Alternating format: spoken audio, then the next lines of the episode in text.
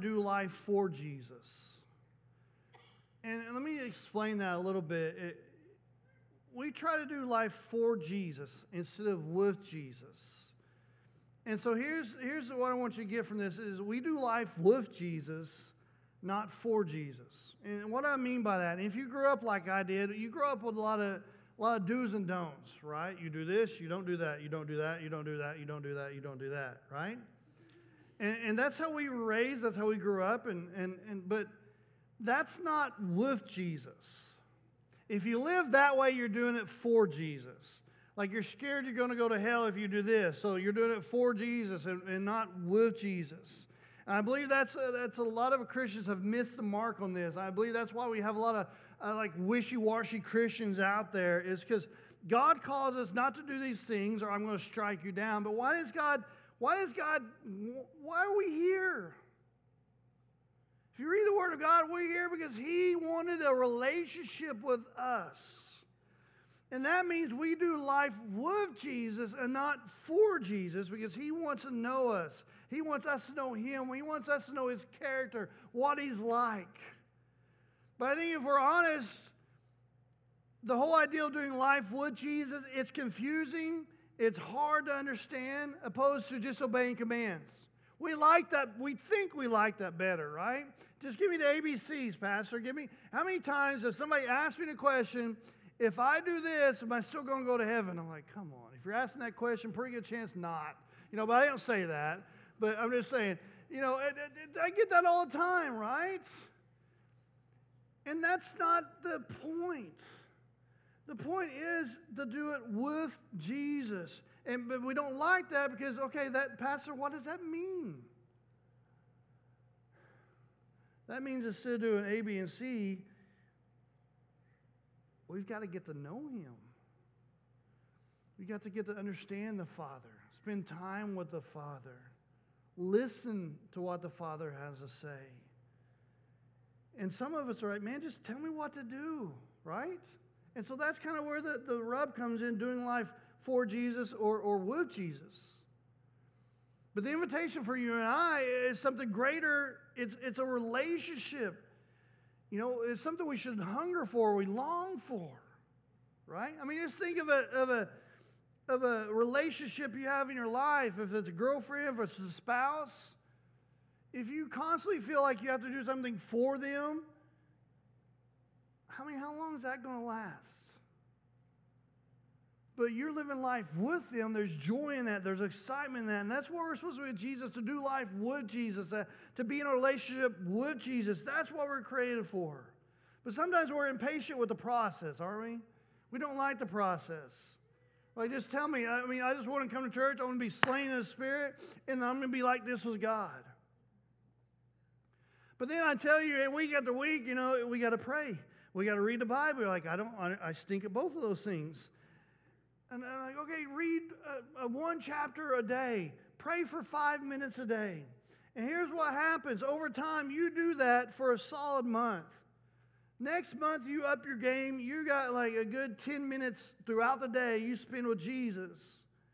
The month after that, you got probably a good 20 minutes a day you spend with Jesus and you're reading the Word of God. The Word of God is getting into you. And, and six months later, before you know it, you're referencing Scripture. You're like, I didn't know I could do that. Yeah, because God is creating something in you as you do the small things, as you're faithful in the little things. God develops something inside of you before you know it. You're at a better place than you've ever been in your life. Why? Because you've been doing the little things, but we don't like the process. We get lost in the process sometimes. I'm talking about continually having a hunger for God, for the things of God. And so today I want us to look at another way to develop hunger, a hunger for God. And it's going to sound kind of funny because this maybe scratch your head a little bit because we're in this series about hunger. But today I want to talk about fasting, a very non popular topic fasting. You know, we're going to talk about that because, you know, I think fasting is undervalued today in our world. Because you think about the fasts you, you hear about, you know, like January is a great time, you know. You can get your diet in and a fast in all at the same time, right? You just knock two out one, you know, 21 day fast. And that, that's kind of what, about the only time some of us ever think about fasting is that time. And so I just want to talk about fasting. We're going to look at Matthew chapter 9, verses 14 to 17, because I want you to see the, the heart of fasting here. So Matthew chapter 9, 14 to 17 says this Then the disciples of John came to him saying, Why do we and the Pharisees fast? But your disciples do not fast. So here's a picture. John the Baptist has some disciples following him. They're fasting. The Pharisees, these are religious elite, they think they know it all, they're very showy. They're fasting. Okay, if it was just them by themselves, you're like, oh, that's just who they are, right? But then John the Baptist, his guys are fasting too, so you're like, okay, there might be something to this. And everybody's looking at Jesus and his disciples, and they're not. They're like, oh, what's going on? And so in verse 15, Jesus said to them, Can the wedding guests mourn as long as the bridegroom is with them? The days come when the bridegroom is taken away from them, and they will fast. No one puts a piece of unshrunken, unshrunken cloth on an old garment for the patches tear away from the garment, and worse, a worse tear is made. Neither is new wine put in old wineskins. If it is, the skins burst, and the wine is spilled, and the skins are destroyed. But a new wine is put into fresh wineskins, and so both are preserved. And so we're talking about fasting. Let me give you kind of a broad definition of fasting. And the broad definition of fasting is something like this it's, it's uh, sustaining from something, usually food, for a spiritual reason. So that's kind of, so we're all on the same page. This is kind of a broad definition. Sustaining from something, usually food, for a spiritual reason. So in our text here, we see John the Baptist are fasting, his disciples are fasting, Pharisees fasting, but the disciples are not. And so everybody's got this question. Jesus answered him. He said, Well, the bridegroom's here. What does he mean by that? He's saying, God is here. God is with you. The Son of Man is here. Why fast when I'm here? He said there's going to be a day when they're going to fast, and that day is going to be when I'm gone. So I want us to see the context of this because there's a lot going on here. I really want you to understand the heart of fasting. So Jesus is saying, when the bridegroom is not here, we're going to fast. We're not going to fast like we used to. So he's kind of identifying the heart behind fasting. Because here's what it was up to now, all they've known about fasting is comes from the Old Testament. And up to now, the Old Testament way of fasting was always a, a type of fasting, right? So you'd fast for consecration. Like Joshua, before he went to the promised land, he wanted to consecrate himself, so he fasted, right? So it was a type of fasting. They fasted for grief, they fasted for intervention. Esther, when that was going on in the book of Esther, you see they fasted, right? And it was for intervention. There's fasting for repentance, fasting for forgiveness, and this is the Old Testament. So this is the Old Testament way of fasting. Now they're bringing, that's all they know, right? And so they're bringing that attitude and that, that relationship with fasting into the New Testament. And now they're saying, well, why isn't Jesus, why aren't Jesus and his disciples fasting? They don't get it. They don't understand what's going on. It, it's like here, Jesus is saying old wineskins, new wineskins. He's saying we don't fast like that anymore. Why? Why don't we fast? Like, because the bridegroom is here. There's still something there. It's not clicking for them that this is the Son of God here. And the bridegroom is here. We don't fast that way no more. We fast because we fast because we have a little taste of the kingdom. And after I had a little taste of the kingdom, nothing else is going to satisfy you. So we fast because there's hunger inside of each of us. Every human being on the planet Earth has a hunger inside them for the things of God. Most people don't know that's what that is. So again, we fill it up with all this junk food and all this crud of life. We try to get satisfied. We get it. We need a better job. That will satisfy me. If I make more money, that will satisfy me. If I get this house, that will satisfy me. If I get this car, that will satisfy me. If, if I get that wife, that she will satisfy. All these things, you know, we, we think we're going to satisfy our life, but we're filling up with junk food. But we understand there's a better way. And that's what Jesus is pointing to right here. You're fasting wrong but there's a better way. There's a better option. You know, Melissa and I, when we when we started dating, I am, and I think you know this, my heart is I am a meat potato guy. Right? I mean, just give me meat and potatoes, and I'm a happy camper. You know, until I met Melissa, I really didn't know anything about vegetables, right? The best vegetable was corn. And if you really pressed me, I had to have something green on my plate, I'd grab a green bean. And I, I mean, besides that, just give me a steak and a baked potato. Give me some ribs. I don't know. I just a meat potato. I've grown. You'll be happy to know I've grown. I eat, I eat almost everything. Brussels sprouts. You know, I haven't got the greens yet. That's still a little outlier for me. But I, you know, I'm grown. I'm developing. But when you're dating, so I'm a meat and potatoes guy, so I know meat. You know, I, I love meat, smoked meat. I, I just, it's, it's, it's my heart, right? And so we started dating. I always wanted to go to a steakhouse. And so we'd go to a steakhouse, and I'd get a juicy steak. I mean, it'd be pouring out juices, and Melissa calls it blood, but I'm telling her it's not blood. And, and it's, just, it's just heaven on a plate, right? And every time we'd go, I started noticing she would order chicken, a grilled chicken breast. And I'm like, that kind of hurt my heart. But time after time, we'd go, we'd go get a steak and a baked potato, and she'd get chicken. And then finally, I broke down like, okay, this is like a game changer. Do you like steak or not? She's like, yeah, it's all right. Like, like that hurts. It's all right. Are you kidding me? And so, come to find out, so her experience with steak is her family liked it well done. Like, really, really well done, right? Now, for those of you who like it well done, we'll have an altar call later. We'll help you pray through. That is not the way you eat steak. And so you can understand, though, those of you who have a love of steak, you understand. A well done steak, you're like, eh, know, eh. You'll still eat it because of steak, but it's like not, you know, eh. But then you have one that you just put your fork on it and it just melts and the juices just flow. You eat that, and all of a sudden you know there's something better, right? And that was Melissa. So she, so one time I said, all right, close your eyes. You got, you to start them off slow, right? Close your eyes so you don't see the redness and the, the juices and all the happy goodness there. But close your eyes and just take a bite of this. And she did, and she's like, well, that's good. Yes, it is. It's very good, right? And so that's what we see happening in, in this lesson here with the, Jesus. He's saying, there's something better. It's like you guys have been doing this, and it's been, uh, it's all right, but it's kind of, uh, you know. But then there's something better. He said, You've tasted, you've known, you see, you've experienced. I've been walking with you. You know there's something better. That's what you're fasting for. That's what you're going for. That something better is there.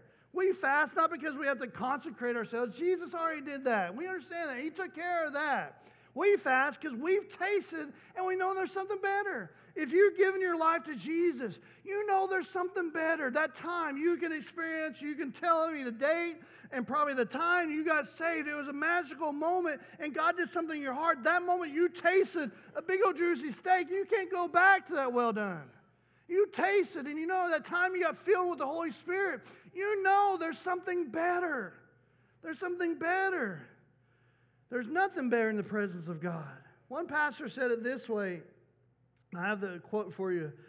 So We've tasted the powers of the age to come, and our new fasting is not because we're hungry for something we have not tasted, but because the new wine of Christ's presence is so real and so satisfying.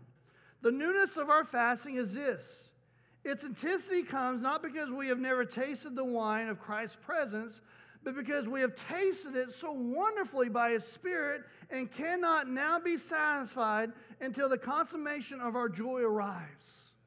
That's it. You've tasted something better. How can you settle for anything less? How can you settle for mediocrity? Well, you know there's something better. So, what does this lead? What, what does fasting accomplish then?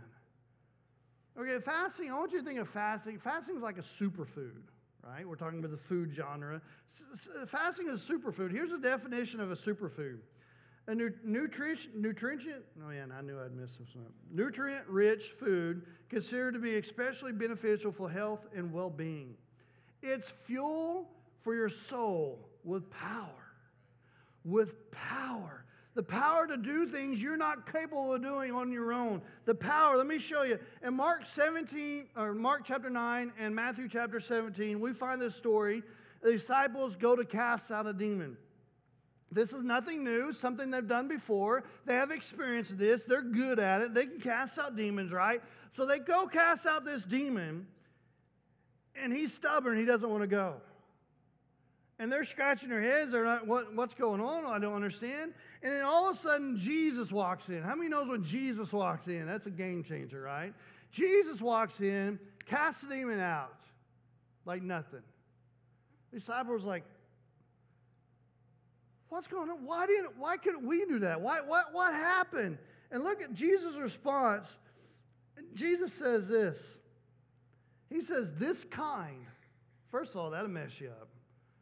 This kind, that means there's, there's, there's different kinds of demons out there, okay? But Jesus says, This kind only comes out through prayer and fasting. Only through prayer. What does he mean? It means you don't have the power. It means you need some extra power. You're not going to be able to do this on your own. That's why he's saying to you and I this morning there's some things in this life we can't do on our own. Only comes through power, through prayer and fasting that we get from the Lord. It gives us power to do these things. Let me show you how this works out practically for us. There's situations you have to deal with that you don't have the strength to, to respond appropriately. I mean, you have the strength to respond, but to respond appropriately is it, it's not within us. It's like we know what we should do, we know how we should respond, we know, but there's like there's a flip that switch inside of us, and before we know it, like we just hatred and anger all over. You know, it's like Paul. I know what I'm supposed to do, but I, I don't I don't do it. I don't understand. You know, that book that Ken tagged about 50 times earlier, that or unapproachable or unoffendable. We're doing Wednesday nights, by the way, a new study. In the book, uh, they're talking about a pastor, uh, pastor's talking about a, a, missionary friend of theirs that they were doing this work overseas. They've been there for 10 years or so. I mean, just really making an impact.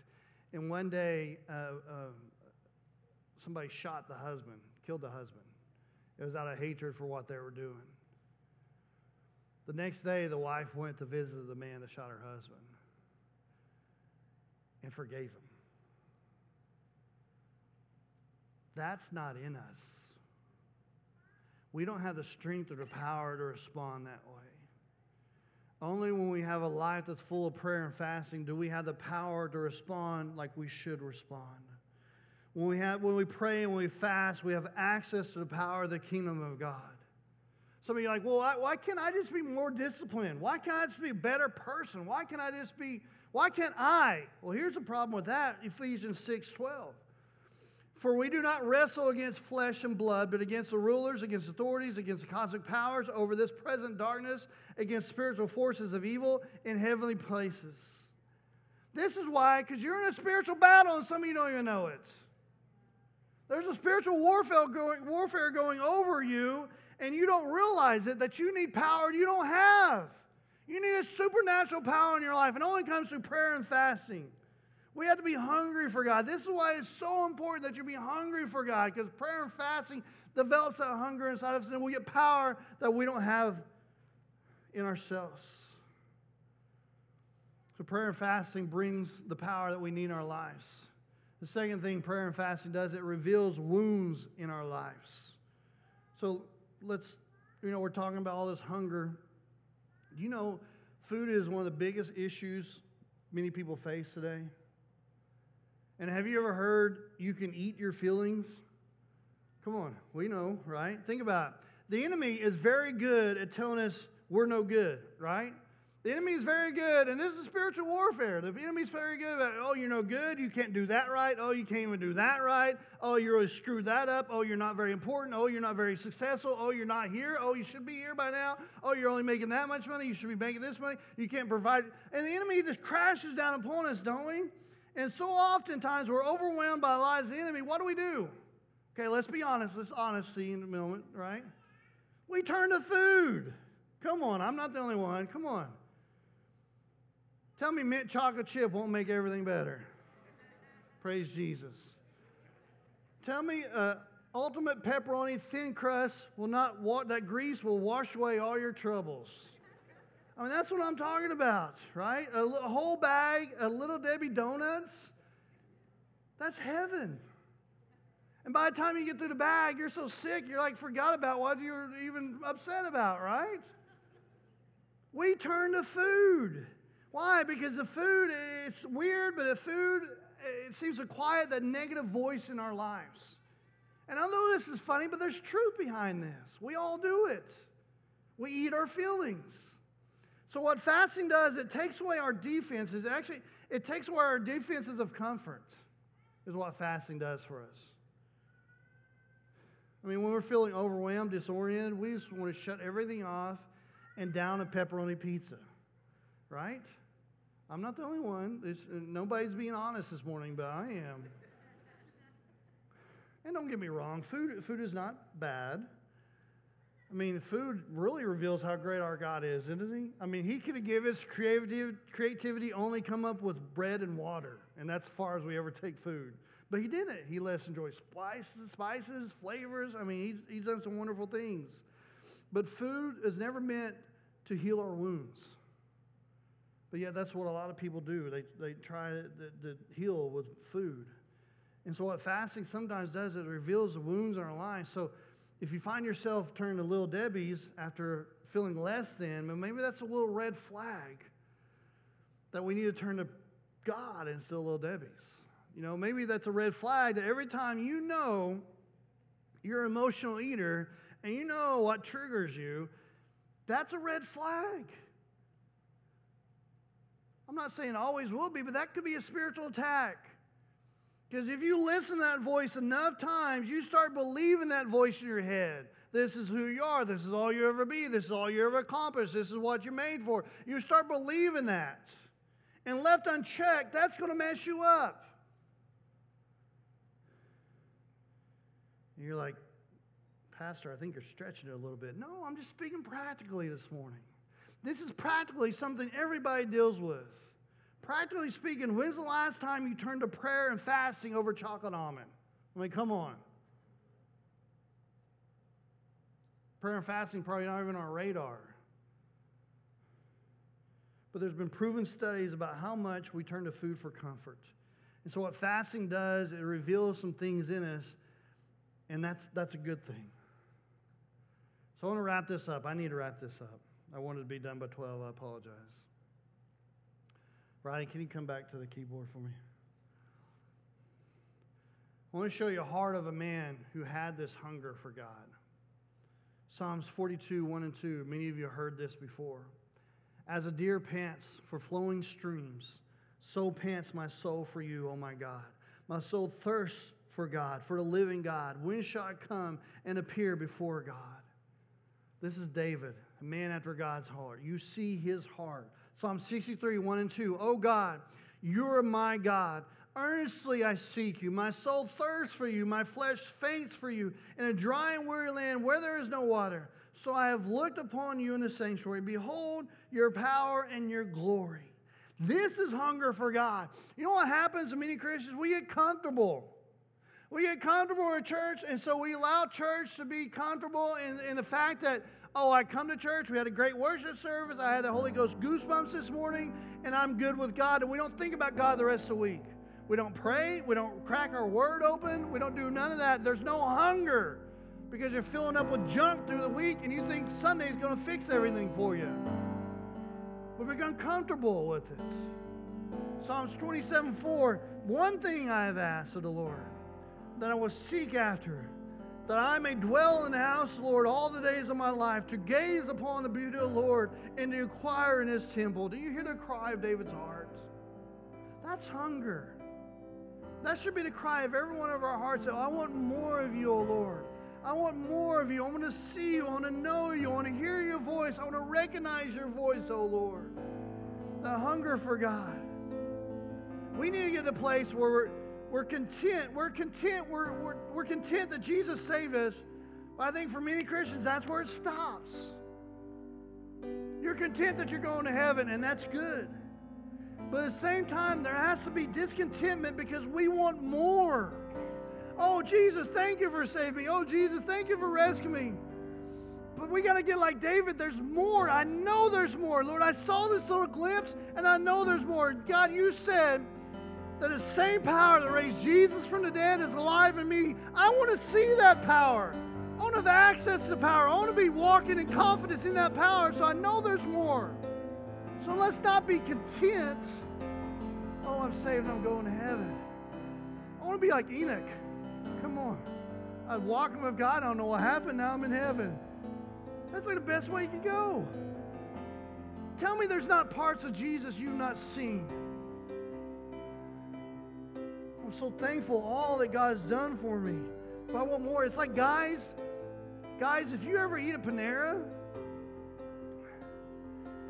you know, Panera, you get your food at Panera, you're like, huh, that's a cute snack. Where's the rest of it at? Like, what, what the, what is this? Like I got to order two meals to be full, and you, but but you get your one meal and you're happy because your wife loves the place, right? And you eat your little sandwich and your soup, and you, but it just leaves you wanting more. Like you're content because I'm not dogging it; it's good food. But it, want, it leaves you wanting more, doesn't it? That's what God should do for you and I. We're content. We're happy. I mean, it's good. But oh, there's so much more. There's so much goodness in Him we have not experienced. I want to experience more of His grace. I want to experience more of His presence in my life. That's the kind of prayers we see David pray in this Psalm, Psalms 24, 27, 4. Let me read to you one more time. One thing I've asked of the Lord that I will seek after, that I may dwell in the house of the Lord all days of my life, to gaze upon the beauty of the Lord and to inquire of His temple. David understood content and discontentment. New Testament, Paul. Philippians 3 8 through 12. I love this. Indeed, I count everything as lost because of surpassing worth of knowing Christ Jesus my Lord. For his sake, I've suffered the loss of all things and count them as rubbish in order that I may gain Christ and be found in him, not having righteousness of my own that comes from the law, but which comes through faith in Jesus Christ, a righteousness from God that depends on faith that I might know him. You see a hungry heart here. You see he's content, but we're all guys, but he's hungry, that I might know him and the power of his resurrection, resurrection. I may share in his suffering, become like human death, that by any means possible I may attain the resurrection of the dead. Not that I've already attained this or I'm perfect, but I press on because Christ Jesus made me his own. Here's a big takeaway that David and Paul understood, and I want us to grab a hold of this morning. The way to abundance is abstinence. The way to abundance is abstinence. And this is counterculture to the world. The world tells you you need more, you need more, you need more, you need more. And we know pursuing these things will not satisfy us. But when we fast, we're separating ourselves from the current culture and we're beginning to join with God's heart. When you're fast, you're saying there's something better. There's something greater than food. You're saying no to food and you're rebelling against the spirit of our age. You're saying that Jesus is a greater treasure, that Jesus is better, that Jesus is more worthy, that Jesus is more satisfying. So, bottom line is this, and I'm, I'm closing. Why do we pray and fast? It's very, very simple. Because Jesus is better and he should be pursued. Jesus is better than anything you can fill your life with. Those things that, that seem to take the edge off, that the food that dulls the, the noise, that the, Jesus is better. Jesus is better than anything you're pursuing right now. And so I want to leave you with this challenge. The challenge for you is to pursue Him this week to quiet the noise and pursue Him. Whatever that may be for you, it may be social media, it may be Netflix, it may be food. I find that food is a very powerful influence in my life. And so whenever I, I fast food, it, it, it, means a lot more to me. And so I actually want to challenge you guys do this. I don't say you have to, I want to challenge you to accept it. This week, would you think about fasting two meals?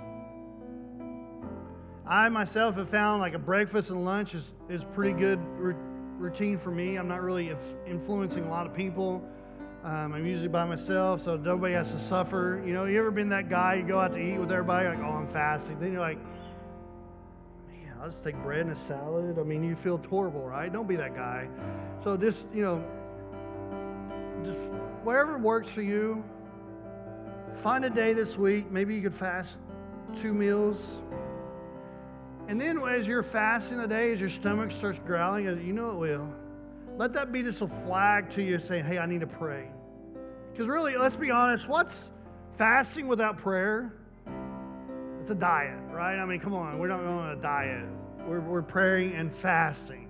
We're with a purpose. And our purpose is we want more of God. We want to know God. Why? Because Jesus is better. Would you stand with us this morning?